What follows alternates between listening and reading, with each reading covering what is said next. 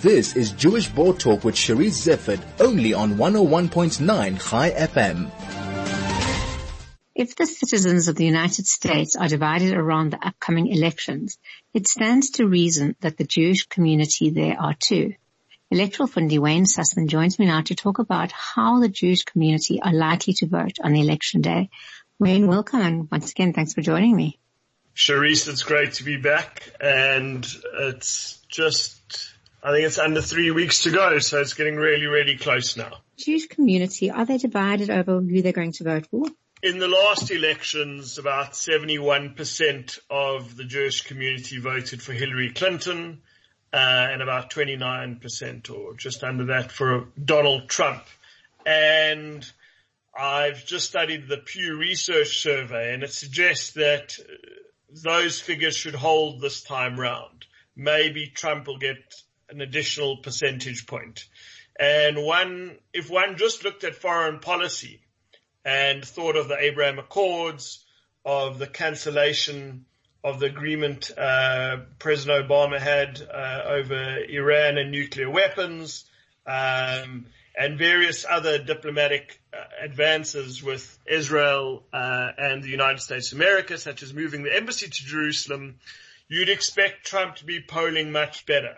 But it seems like he's hardly shifted the dial and that the Americans with the American Jewish community with a strong tradition of voting for Democrats, um, will continue this time round. I just want to say that similar to voters in South Africa, it's not just about voting on a single issue.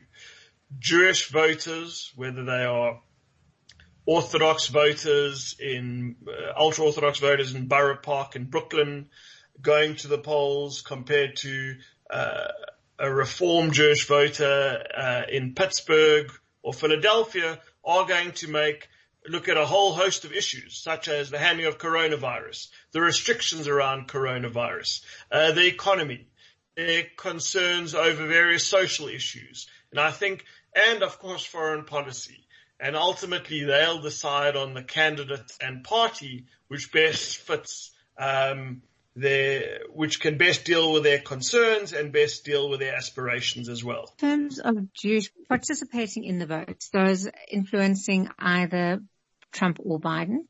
So if one looks at various communities, because right now, what's been fascinating, well, what's been very interesting to watch is what's been happening in Borough Park. I just mentioned that. And the community there have felt that the Democratic Mayor Bill de Blasio and the Democratic Governor uh, Andrew Cuomo have been unfairly harsh on those religious Jewish communities, and you do see some pushback from various uh, leaders in that community.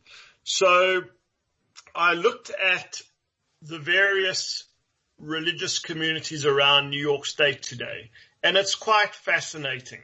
There is a community, uh, I don't know if you've heard of the book by Shulem Deen, All Who Go Do Not Return. It's about this guy, Shulem Deen, who leaves the ultra-Orthodox community. He belongs to the Sfera Hasid movement.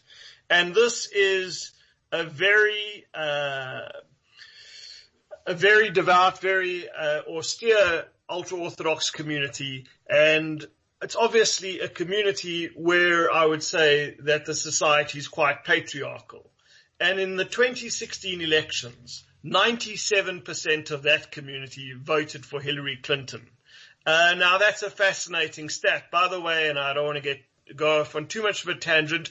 I see something similar in Hackney, um, in the United Kingdom, where Diane Abbott, the Jeremy Corbyn's right hand person, and someone who's certainly uh, hasn't been a friend of Israel in the House of Commons and on, on public record, but the ultra-Orthodox community there overwhelmingly back her because she has a record of delivering for the community. Just as Hillary Clinton and the Democratic machine have a record of delivering um, on promises to this particular ultra-Orthodox community in America. I do foresee that in communities like Borough Park, which is a, uh, ultra-Orthodox community next to Crown Heights, which is the home of the Chabad community.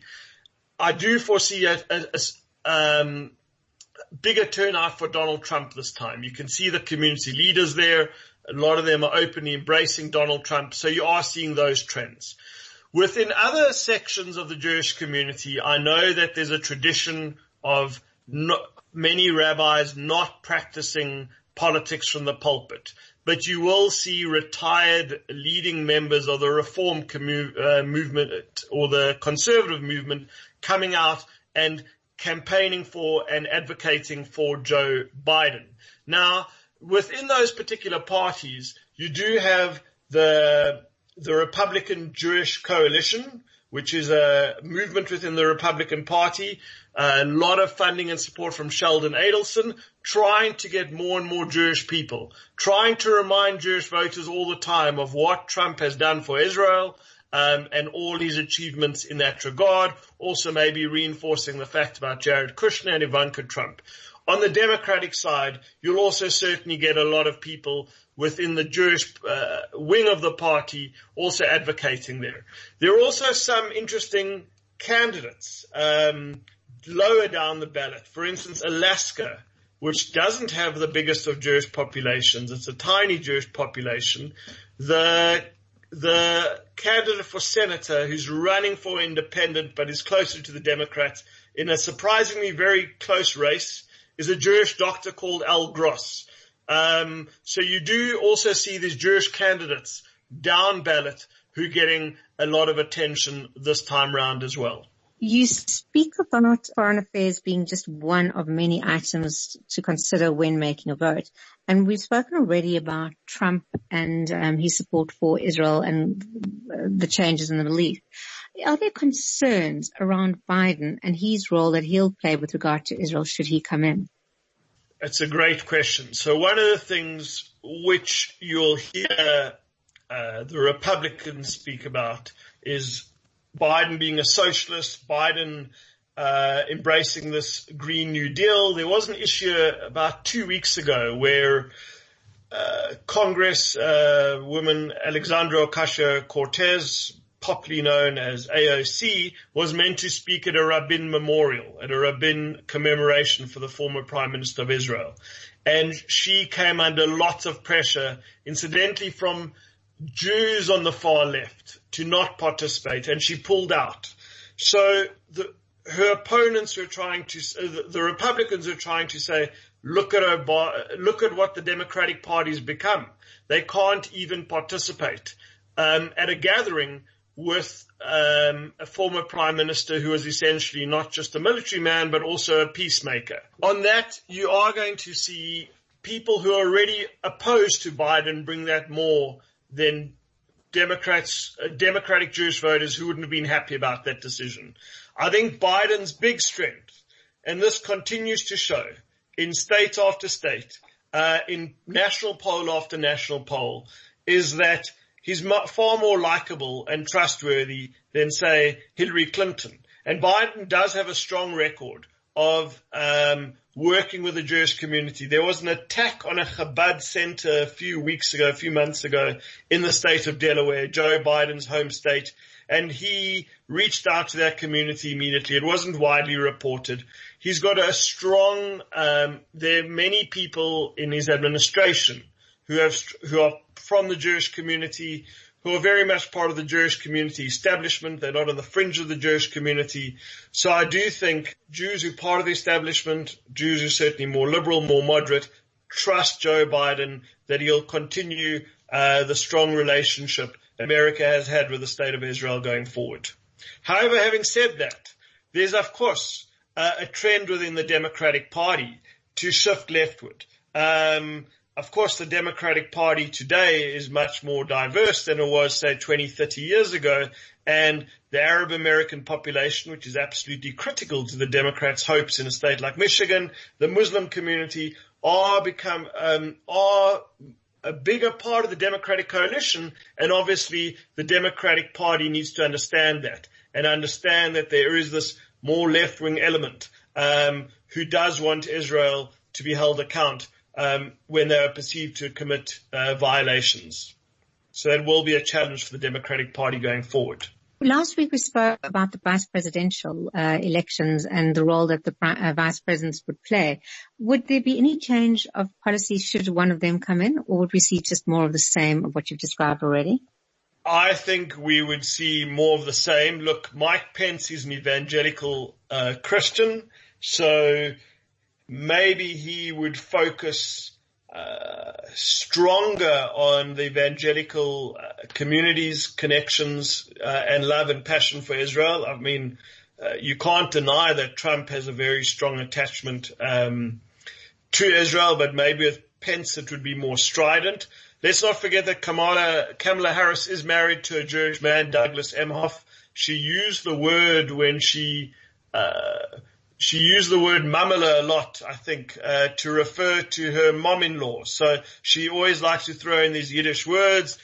But I, I think Douglas Emhoff, uh, and Kamala Harris would again be very similar to Joe Biden, uh, with their position on foreign policy and the Middle East. So I wouldn't suspect much change.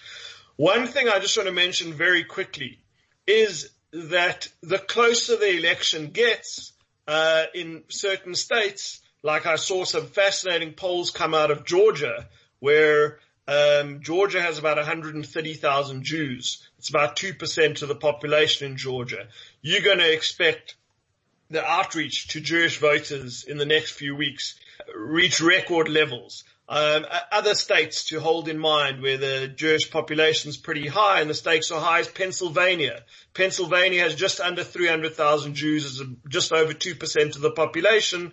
Again there. Florida, of course, uh, who would forget uh, the comedian Sarah Silverman's outreach to her grandmother in Florida in 2008 to vote for Obama. There you see there are 645,000 Jews in Florida. The outreach for Jewish voters is going to be absolutely critical. So watch those states, Florida, Georgia, um, and Pennsylvania in the weeks ahead to see how the um, how the different parties and candidates there are going to reach out to the Jewish vote because they might just tip the election one way or another. I can't wait to speak to you next week again and catch up and get a greater sense of what's happening now that it's getting so close. Once again, thank you so much for joining me. Thank you.